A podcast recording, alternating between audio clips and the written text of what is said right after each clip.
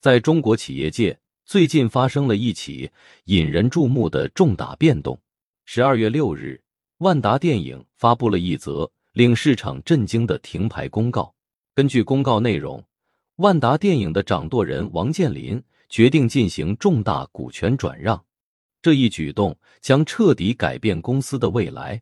王健林将其持有的北京万达投资百分之五十一的股权转让给上海如意公司，这意味着万达电影的控制权将不再属于王家，而是转移到了马化腾名下的腾讯控股。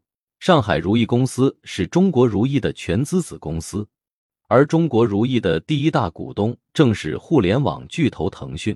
这次股权转让意味着。腾讯正式接手了万达电影，成为其新的控股股东。这标志着马化腾再次向王健林伸出援手。此前，在七月二十三日，中国如意已经接收了北京万达百分之四十九的股份，交易额达到二十二点六二亿人民币。那也是马化腾今年首次对王健林的救援。这一股权变动的影响是深远的。作为国内最大的影院连锁之一，万达电影在全国拥有八百五十二家影城。股权转让完成后，这些影院将全部划入腾讯的旗下，标志着万达与这些影院的彻底告别。这不仅是两大企业间的资本运作，更是中国电影行业格局的重大变化。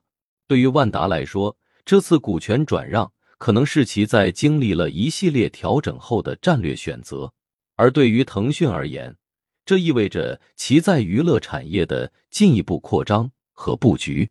腾讯此前在游戏、音乐、视频等领域已有深入布局，如今加入电影院线，无疑将增强其在整个娱乐产业链的影响力。